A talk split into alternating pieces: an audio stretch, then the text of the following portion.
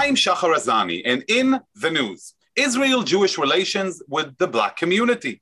February is Black History Month, which is a great opportunity to discuss the relations between Israel, the Jewish community, and Black communities across America. In January, we commemorated MLK Day as we remembered his strong stance on Israel and the Jewish community. He said, the whole world must see that Israel must exist and has the right to exist and is one of the great outposts of democracy in the world. He also said, I solemnly pledge to do my utmost to uphold the fair name of the Jews because bigotry in any form is an affront to us all. We've recently heard Whoopi Goldberg's claims on The View that the Holocaust has nothing to do with race, comments which got her suspended for two weeks from the show. All the while, images continue to pour of Jews attacked in Brooklyn, many of these attacks perpetrated by members of the Black community. What's mm-hmm. happening? What does this all mean for Israel and Jewish relations with the Black community? With me to discuss this important topic is the wonderful Dumisani Washington. A few words about our esteemed guest. Dumisani is the founder and CEO of the Institute for Black Solidarity with Israel, IBSI, IBSI, and the former Diversity Outreach Coordinator for Christians United for Israel. Dumisani, thank you so much for joining me today on JBS. Shahar, it's my pleasure to be with you today, sir. So, so first of all, let's start with uh, a passion of mine, which I was so privileged to hear that it's a passion of yours. Um, that is Israel and Africa, the importance of the continent of Africa, the people in Africa, for that connection between the Black community, Israel, and the Jewish people. Share with us a little bit about that aspect of your work and passion. Well, it is a centerpiece of the Institute for Black Solidarity with Israel. We believe that any effective Israel advocacy within the Black community, whether in the States or any other part of the Western world, without throughout the African diaspora, has to have at its core Israel's relationship with Africa. This really goes to the very beginning, the genesis, of even before you get to the discussions about the Black Jewish synergy in the 20th century and all of those things. And as a pastor, as a, as a man of God, uh, for me, there's the foundation of it really does go back to the relationship between the Queen of Sheba and King Solomon in Jerusalem, right? This 3,000 years ago, this African queen. And for those, sometimes it's controversial whether or not she's African queen. Well, she's actually the descendant of Cush, as it actually says in the scriptures there. So Sheba is this actual part of the same region. This African powerful queen travels what some 1500 miles possibly huge caravan goes to Israel, goes to Jerusalem. There's no story like it anywhere in all of the scriptures, right? And she declares a solidarity, actually declares God's love for Israel. So we believe in our organization, though it's not a religious organization, the foundation there is that that's how far back we say that Israel's first international relationship, diplomatic relationship was with an African nation, and that's how long it has lasted. You know, uh, it's very important for our viewers to take a moment because when you're stuck in the quagmire of American media and the discourse that uh, takes place today about Israel, you're sometimes lost in translation. And mm. for me, one of the most transforming experience has been arriving in Africa as an Israeli diplomat and mm-hmm. seeing the immense love that's mm. very much embedded in the scripture. And that connection between the uh, you know many african nations and the nation of israel. And that's extremely heartwarming because living in this bubble that we live in we think only about animosity when it comes to israel. And and to see that outpour of love uh, coming from that direction is really an encouraging factor we are excited about the fact that something like the Abraham Accords is taking place, Israel's peace with its Arab neighbors. What we continue to say at IBSI is that Africa doesn't need a peace accord because it's never been at war. Yes, there's been stressors, right? There's been Sudan who aligned with the Arab League. Uh, there have been times, particularly after the 1973 war, uh, that as some of the African nations distanced themselves. But Shahar, you and I both know they, they distanced themselves because of coercion by Israel's enemies, not because of something that Africa wanted to do. So we see this continual line that go back 3,000 years, but already Theodor Herzl, right? He actually says, once I've seen the redemption of my people, I want to assist in the redemption of the Africans. Golda Meir, who picks up that baton and runs with it, right? The foreign minister. We have this right up to Bibi Netanyahu, the former prime minister, he travels to East Africa, he travels to West Africa.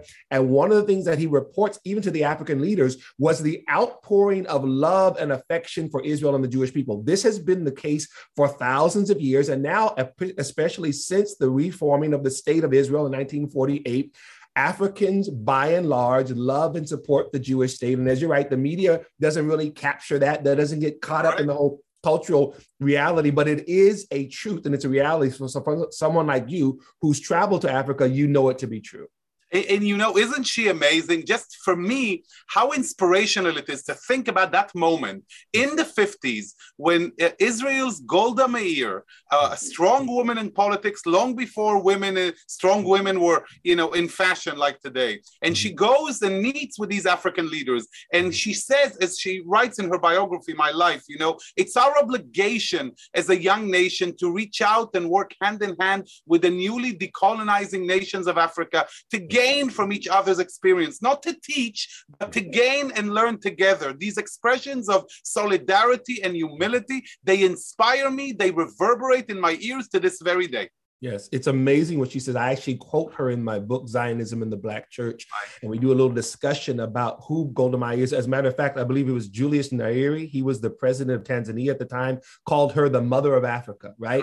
And it wasn't, as people, we always tell them, he wasn't saying that in some sort of condescending way towards Africa. He was saying, no, she, there's this care, there's this love, there's this nurture, and there's this true partnership. As a matter of fact, I quote from Gil Troy's book, uh, Moynihan's Moment, and say by the 1970s, some of the African economies were so emerging and so strong because of its relationship with Israel that some of the Asian economies were, I mean, Singapore actually came to Zambia to see the university that the Israelis had built, to see the technology. This is what was going on. The tragedy was that after the oil embargo after the 1973 war, and then the UN's passing the Zionism is Racism Resolution 1975, it caused great strain and a great deal of upheaval in some of the African nations because of that severing of those ties in that sense. Now, they were never completely severed. Africa continued to work with Israel, but it was more behind the scenes, right? There was all these, the, the shaming that was done because Israel was being cast unfairly in some sort of negative light, once again, as a colonizer and everything. Once again, I'll say this last thing we cannot diminish the role that the PLO, Yasser Arafat's Palestine Liberation Organization, did a real number on the whole let, let's let's cast Israel as a racist entity so that anyone who works with her is then seen as being tainted. This was unfortunately an effective propaganda.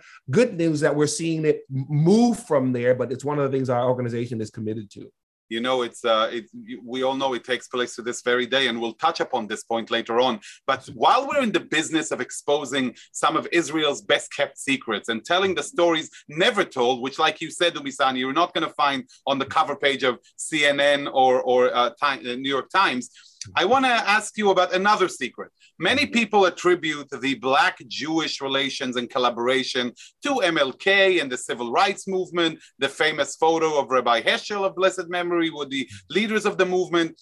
But that goes actually way back, even before that. Share a little bit about that point when you're talking about Black Jewish synergy in the United States, you can go all the way back to the abolitionist movement. Some of the abolitionists were actually Jews. They were usually religious people, Jews or Christians, fighting for the freedom and the emancipation of Blacks who were slaves in the country. And so, what you see post slavery, the great thinkers that are coming out of the Black community, the W.B. Du Bois, the Booker T. Washingtons, they are working closely with the Jewish community. We recognize that it was Jews and Black people who formed the NAACP this is all part of the earlier part of the 19th of the 20th century. Jews what, who, yes. who were part of forming the NAACP. Yes, absolutely. Some of the first leaders were together. This was a joint venture of Jewish and Black Americans forming the National Association for the Advancement of Colored People, the oldest civil rights organization in the world, right? This was formed by Jews who saw at Tikkun Olam, they, they saw how their uh, fellow Americans were being treated. They recognized some of them, for example, as we're going right to it, Julius Rosenwald, who worked with Booker T. Washington, right, to form Rosenwald schools. They became affectionately known as Rosenwald schools. Why? Because Booker T. Washington, one of the great leaders of the Black community who had come out of all of this oppression, he's working now closely with Booker, with Julius Rosenwald, who reaches out to him. And why does he reach out to Booker T. Washington? He reaches out to him because he sees the oppression of Black people and where he's living in the Chicago area, right?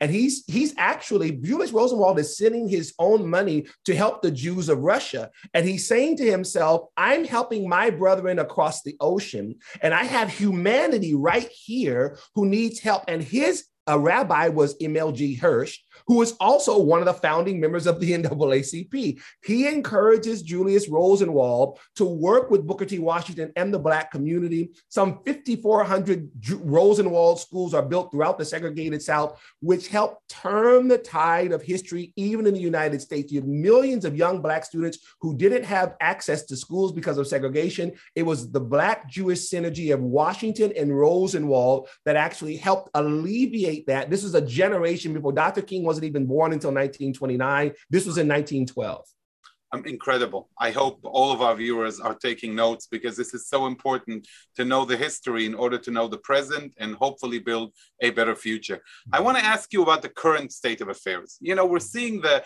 kind of ignorance and I don't want to say malice coming from, you know, people like Whoopi Goldberg who talk about the Holocaust is not about race. We're seeing anti-Semitic attacks. We're seeing the attacks from some members of the Black community who thinks it's it's it's unjust it's contradictory to the notion of social justice to stand side by side with Israel or view the Jewish uh, community with hostility.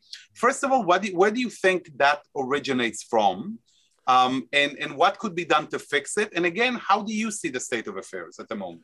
Well, I'll do the last one first. The state of affairs is it's a, there are a lot of stressors that are there. Uh, but as I've said before, there's a lot of reason to be optimistic. So the state of affairs, there's a difficult thing that's happening right now, and mainly because of the prevailing narrative in terms of media. This is part of the issue, which goes back to your first one.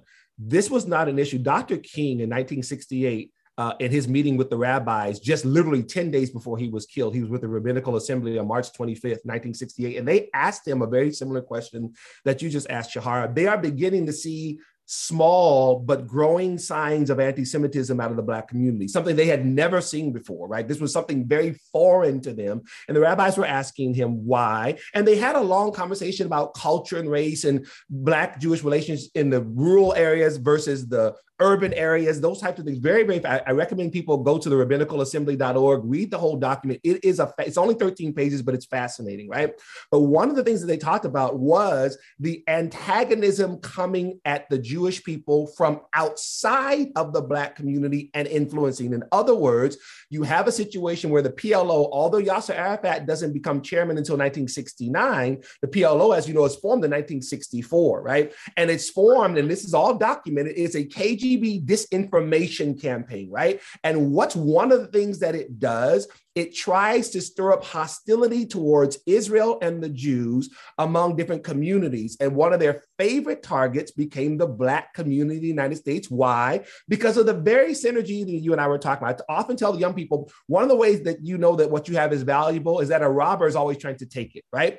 One of the ways that Israel's enemies knew that the Black Jewish synergy was valuable is that they kept attacking it over and over and over again. They knew that it was strong, they knew that it blessed people around around the world, right? So when they saw that, and it also gave Israel, not that it needed legitimacy, right? But now that you have this Jewish state that not only has risen like a phoenix from the ashes, but look at all the work it's doing in Africa, look at what work it's doing with the Black community. And so Israel's enemies see that and go, we have to do something about that. This is one of the reasons I tell people often anti Semitism, anti Zionism focused on the Black community. That's why we use the term the exploitation. Those, those talking heads, unfortunately, like the Louis Farrakhan's and others, they've never spoken for a majority of the Black community, but unfortunately, their voices have often gone unopposed in the Black community. They get venerated by certain parts of the media. And so it gives this, this, this impression that somehow Black people are following along with the Jew hatred, and it's simply not true.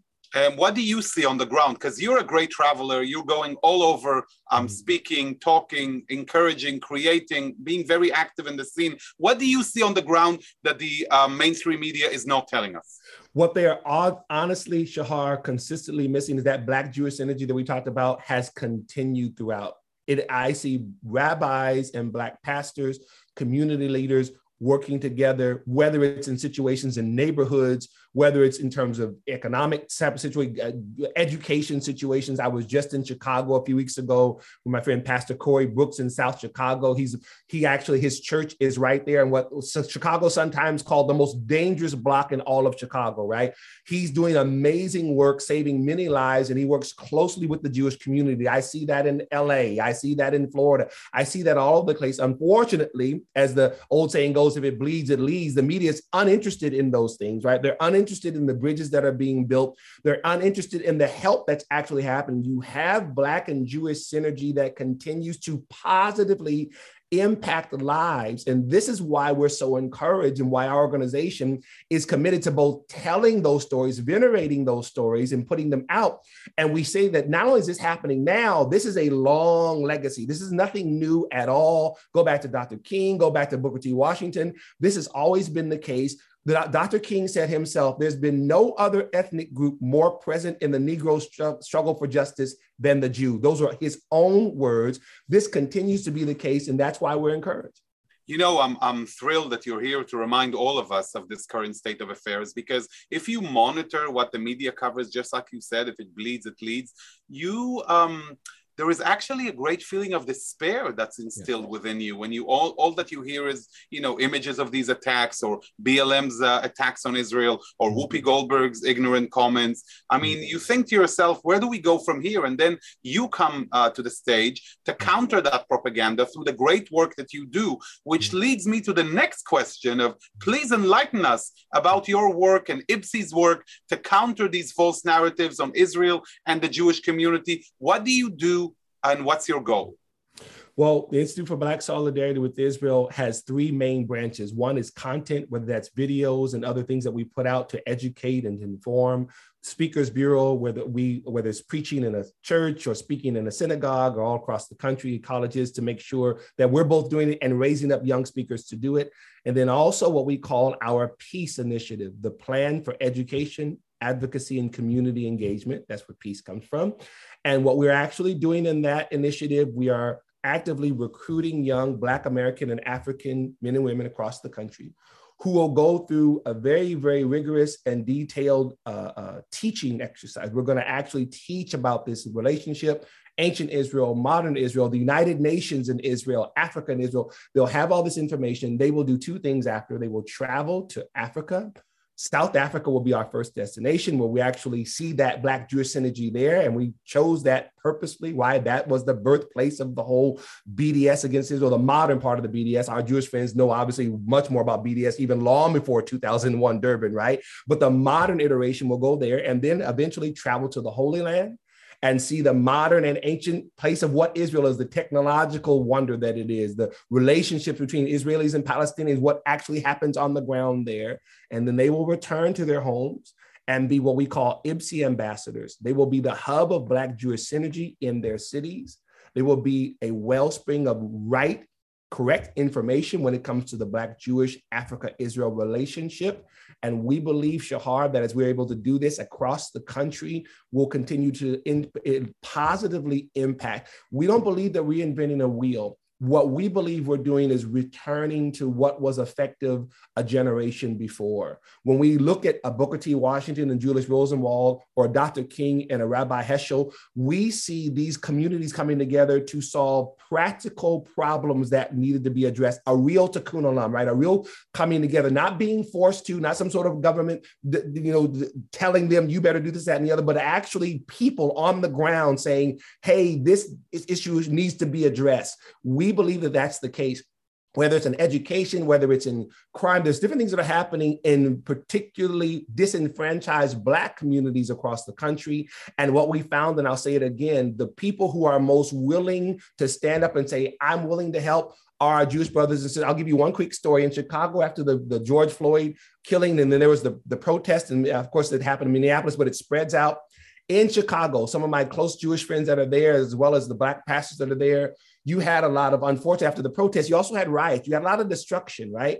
One of my Jewish friends reaches out to me, Pastor Dumisani, I want to, I've gotten my friends together and we see some of the stores and everything. We know she was thinking these mothers are going to get up the next morning. There's no store to buy diapers, to buy formula. She goes, rents a huge moving truck. She's never driven one before, gets a donation of some $20,000, $30,000, goes, gets the truck, gets this from her Jewish community friends, goes to the other stores across the town, fills the truck up with food and with diapers and with it, and she drives it there to the communities that have been dispossessed. And I'm telling people the media will never report on this. Never. But I see it all the time. I see it all the time. The first people in line, the fire that happened in Brooklyn a few weeks ago, it, it, a lot of people got affected. There's some Muslim community members there. The Muslim leader himself said the first people on the ground with donations would help were the Jewish community that always, Shahar, you and I know it happens all the time. Our community, our organization is committed to telling that story and strengthening those communities as well. And can I say one last thing? I don't want people to think that I'm dismissing it. Yes, the attacks that are happening in places like Brooklyn, sadly, most of the time, those are Black men coming against Jews often because of the disinformation. They've heard these lies about Jews stealing the birthright of the true black Hebrew Israelites type of thing. They've heard these lies about Jews being the ones who have dispossessed that type of thing. Unfortunately, that's part of the vacuum that got created, that got filled with a lot of disinformation and everything. It's not the prevailing story, but it does happen. And we are aware of that as well and working with black community leaders to make sure that proper information is going out. So, Dumisani, why don't we hear your voice, that kind of voices, those kind of voices from the um, Black community when it comes to Israel and the Jewish community? Why do we see these anti Semitic attacks takes place? And all that we hear on the Twitterverse and the social media and the media would be members of the Jewish community who are, who are bemoaning the attacks, but not enough that comes out. Why? Why is this gap? There are two main reasons. One of those is because for some for some in the black community, we've seen this before, there's not enough of a confidence to actually speak to these issues, right? There's a whether you want to call it a fear, whether you call it a certain amount of inhibition, right? So there there's a concern that if I'm stepping into this arena, it's something that I'm not prepared for. I, we have this conversation when it comes to the Israeli Palestinian conflict. We have black pastors, leaders come and say, I don't believe what the media is saying is accurate, but Pastor Misani, I don't feel confident enough to say X, Y, and Z. So we try to work on that area. Unfortunately, the other reason, Shahar, is actually connected to Whoopi Goldberg's very grossly misinformed statements. She is applying what we often call a very twisted narrative when it comes to race and ethnicity, right? And I might be stepping on some landmines here, but I'll take responsibility for my what we call it the, the woke ideology, the mindset that somehow a critical race theory approach to life is a good thing. And ladies and gentlemen, for those who might get offended by that, we are completely for the authentic telling of history, right? As a matter of fact, in our organization, we criticize much of the education in our country for not telling the whole story. Tell the whole story about how the Black soldiers helped in this and how, how Black politicians and other and Latino and Asian. Why? Because that's the real story of America. And leaving those stories out are really, it's very, very bad. At the same time, when critical race theory becomes the hatred of white people, that's not helpful to anyone, right? You're simply demonizing people. And when that happens, unfortunately, many people see Jews as white. That binary discussion becomes white bad, black good, right? White oppressed, oppressor, black oppressed. That's a very, very simplistic way of looking at the world, Shahar. Well, you and I know there's no nuance that's there. There's no truth that's actually there. So, in answer to your question, if then Jews are being accosted by people of color, right? Then that becomes a wash because, oh, well, if the Jews are the oppressors, then that's okay. And we see the danger in that. We see the lethalness of that. So, Whoopi Goldberg, do I think she's an anti Semite? No, I don't know her personally. She doesn't seem to be a hateful person.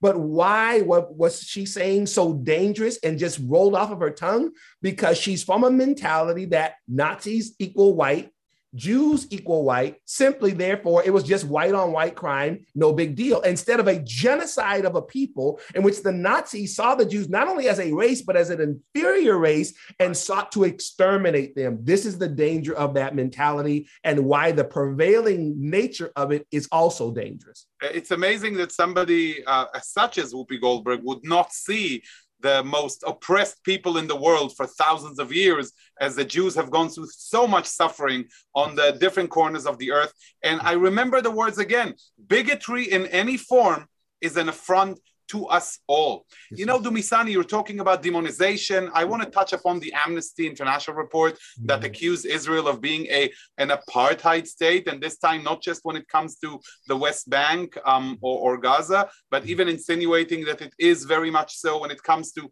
Israel itself. Uh, you know, the uh, recognized international Israeli borders of pre 1967. And I want to ask you for your opinion. How do you view these accusations, these uh, campaigns to delegitimize? Legitimize the one and only Jewish state? And how do we counter when a so called human rights organization comes out with so many lies and libels?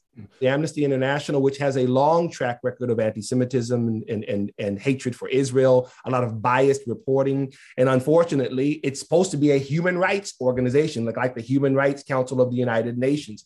And so we did pick it apart as 211 pages of just anti-Semitism, right? Distortions, lies, all of those things. Uh, and of the many things that it does, it, it's amazing. I say this in the article. It does what we call the double speak. On the one hand, it tries to give a nod, Amnesty International tries to give a nod and says that they're not claiming that what's going on in Israel is comparable to what happened in South Africa. Then on the other hand, they say, yes, but it's apartheid, right? Apartheid is a Dutch word that exclusively explains what the racial oppression was of Black people in South Africa. So for use that term and also say that you don't really mean that term, we see that kind of double speak. And unfortunately, that's how uh, Amnesty International continues to push this forward. So there's a lot of flaws in it. We wrote, we wrote that article, and we also make the point that when it comes to that type of appropriation, right? When it comes to Israel's haters using things like Jim Crow segregation, which is what my family experienced, apartheid, which is what Olga's family experienced. Not only is it not true about the only free and democratic nation in the Middle East there, right? But it's also a stealing, it's an erasing of what we actually, what Whoopi Goldberg did in erasing the Holocaust and its real implications is actually what people are doing when they call Israel an apartheid state. There are people, my daughter in law was just saying, there are still mothers and fathers to this day who don't know where their children are because they were abducted or somehow killed or somehow whatever happened to them during apartheid South Africa. Those wounds are still very much open. So for Israel's enemies to just callously and just hatefully use the term apartheid to apply to a place where Arabs are free and they they vote in elections, they serve in parliament. I understand you correct me if I'm wrong. It was an Arab Supreme Court justice who threw a former Israeli prime minister in jail because of whatever happened legally. Once again, none of that is apartheid. A black South African would have never served on the Supreme Court during apartheid. So this is very, very hateful and it's very, very harmful where these things are still happening, like the genocide that's happening in Nigeria right now, or the slave trade that's happening in Libya right now. It causes organizations like Amnesty International to be unconcerned about true oppression and injustice in the world. How do people get in touch, get to know of all the wonderful things that you do? Where should they go? The, the central location, everyone, is to our website, ibsi-now.org, ibsi-now.org. And you can find from there where our social media presence is, because we're on Instagram, we're on Twitter, we're on Facebook uh, sometimes on LinkedIn on my particular account. Uh, and so you can get more information about our peace initiative. You can get more information about our videos that are upcoming. You can also join our emailing list as well. We send out a newsletter about once or twice a week to give our followers information about what's going on, different events that are happening. So if you want to know about those things, go to our website. You can get all of the information. Thank you so much, Dumisani. I want to thank you personally. Um, your, your work is tremendous. I want to thank you for joining us today on JBS. Your words are powerful, they're strong, your heart is strong, and so is your important mission and leadership on this important issue. Um, you know, we're happy to have allies such as yourself striving to do no more and no less than spread light and justice around the world. Keep up the great work and all the best to your wonderful, amazing family. Thank you, Shahar. Thank you so much for having me. Appreciate it. And to all of you, I'd like to say stay safe, stay happy, stay healthy, and stay on course, fighting for justice and what's right, not just for the Jewish people or Black communities, but for people everywhere. For humanity must shine stronger than any dark force that tries to oppress it. I'd like to thank our director, Sloan Copeland, JBS's managing director, Dara Golub, our technical manager, Michael Paley, transmission manager, John McDevitt, and to our wonderful producer of In the News, Carol Lilienthal. For JBS, I'm Shahar Azani. Until next time, shalom and lehitraot.